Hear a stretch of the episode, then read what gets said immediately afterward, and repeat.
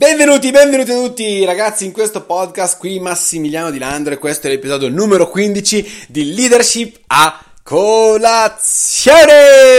Siamo live anche oggi, oggi parliamo di una cosa veramente figa, sarà un gioco interattivo, quindi preparati perché sarà veramente, veramente, veramente divertente. Continuo a ringraziarvi naturalmente per tutti quanti gli ascolti che ci sono in questo podcast, sono veramente fiero di questo, ma appunto voglio chiederti appunto, se ti va di fare uno screenshot, di condividerlo sui tuoi canali social, in modo tale da portare questo verbo ad altre persone e capisci che se a te sta dando qualcosa di positivo, immagina che può dare qualcosa di positivo anche ad altre persone. Io vi ringrazio veramente, veramente, veramente un sacco. Ora, oggi voglio partire con una domanda. Voglio chiederti, chi è il tuo idolo? Cioè, qual è quella persona che la guardi e dici, wow, che forte che è. Ecco, voglio che tu abbia ben in testa l'immagine di questa persona, l'immagine di questo idolo.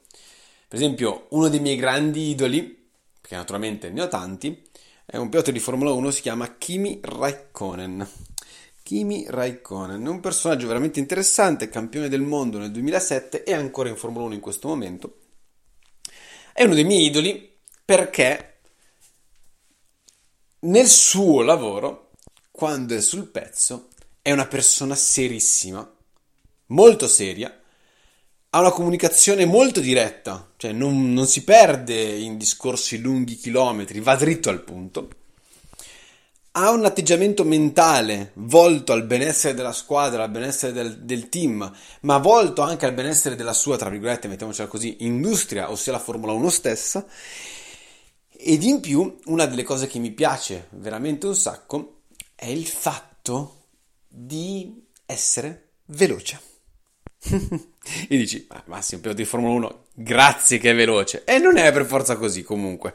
In ogni caso, queste sono delle caratteristiche che a me piacciono di Kimi e per me lui è un mio idolo per questo. Un altro dei miei grandi idoli nella Formula 1 è Lewis Hamilton invece. Lewis Hamilton è sette volte campione del mondo, un atteggiamento incredibile. Ops, ho detto una parola che non dovevo dire. Vabbè, comunque in ogni caso dicevo appunto, eh, Lewis Hamilton, la sua testa è volta a dire io sono come se fossi benedetto e gli va sempre tutto bene.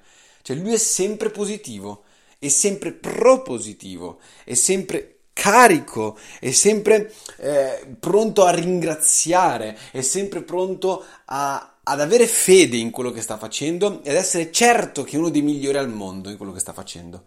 Ragazzi, cosa accumula queste due persone? Perché mi piacciono entrambe, nonostante siano così diverse? E perché entrambi possono essere i miei idoli, nonostante siano così diversi? Immagin- adesso, immaginati il tuo idolo.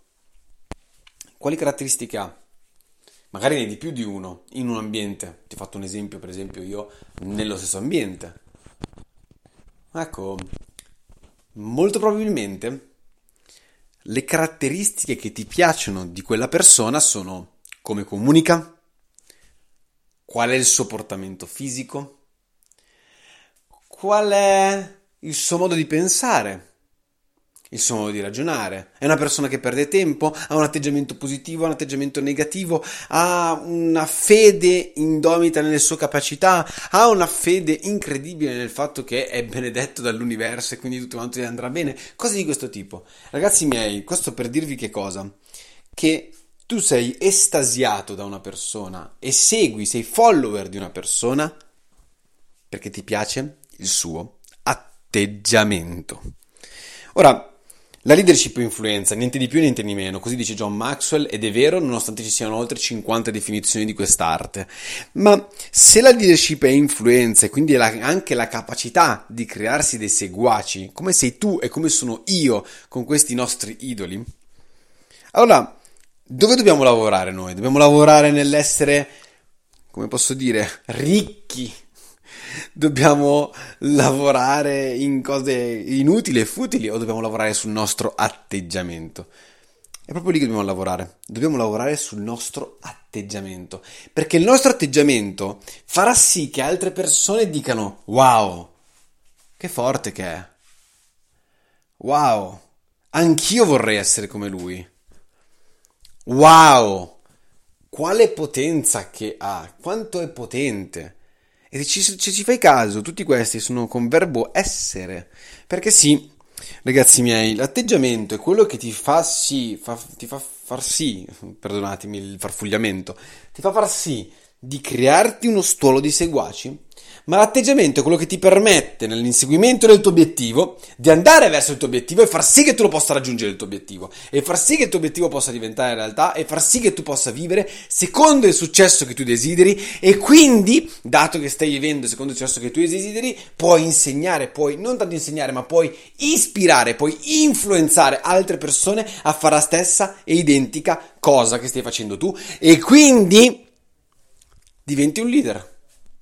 Ragazzi miei, il discorso è sempre lo stesso, ricordatevelo sempre, sempre, sempre.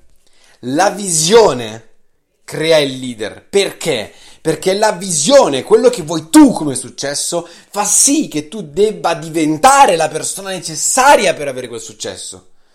E quindi cosa succede? Succede che mi sto infervorando, mi sta gasando. Succede che se io ho una visione gigantesca, una visione veramente enorme, di quello che voglio fare, di quello che è successo per me. Magari per te può essere enorme, magari per me può essere piccolo, magari la mia visione può essere piccola, per te può essere enorme, chi se ne frega, ok? Ma il discorso è sempre lo stesso.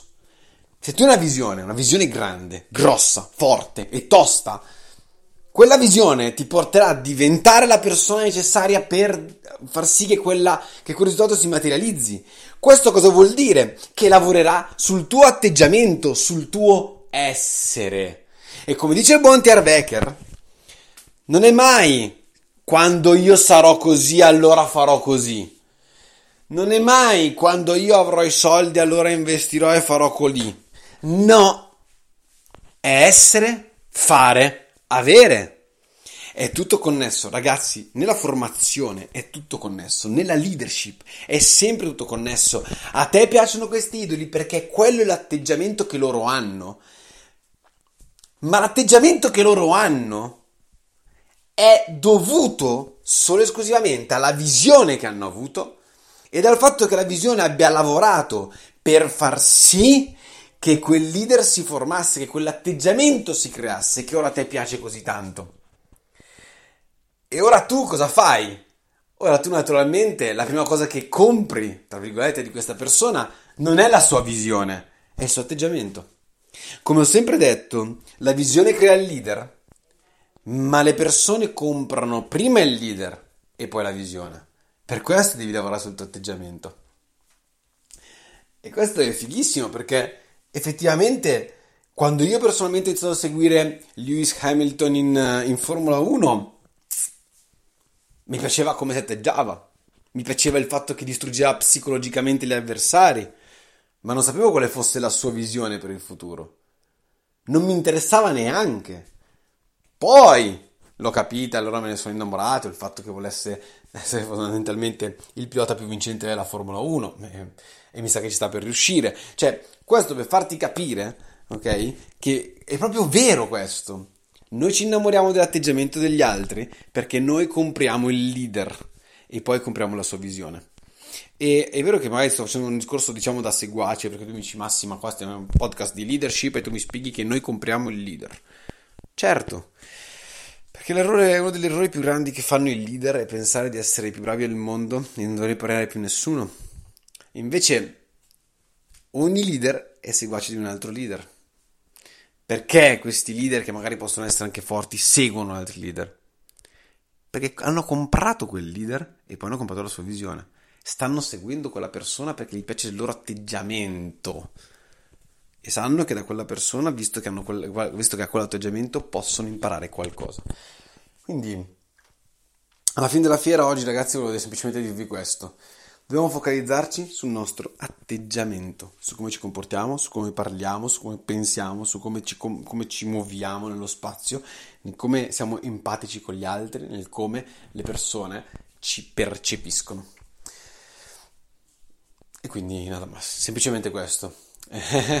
Sentiti libero quindi, dato che abbiamo finito questo podcast, di condividerlo sui tuoi canali social. Intanto sto vedendo uno dei gattini piccolini che la mia amica ha fatto, che sta collassando sul, sul suo coso qua, sul suo telegrafico, sto qua ad albero gigantesco. E, um, sentiti libero appunto di condividere tutti i canali social e nada más, scrivi magari anche cosa ti ha impattato di più di tutto in questo discorso. Io ti mando un bacio gigantesco e ci vediamo, anzi, ci sentiamo alla prossima. Ciao!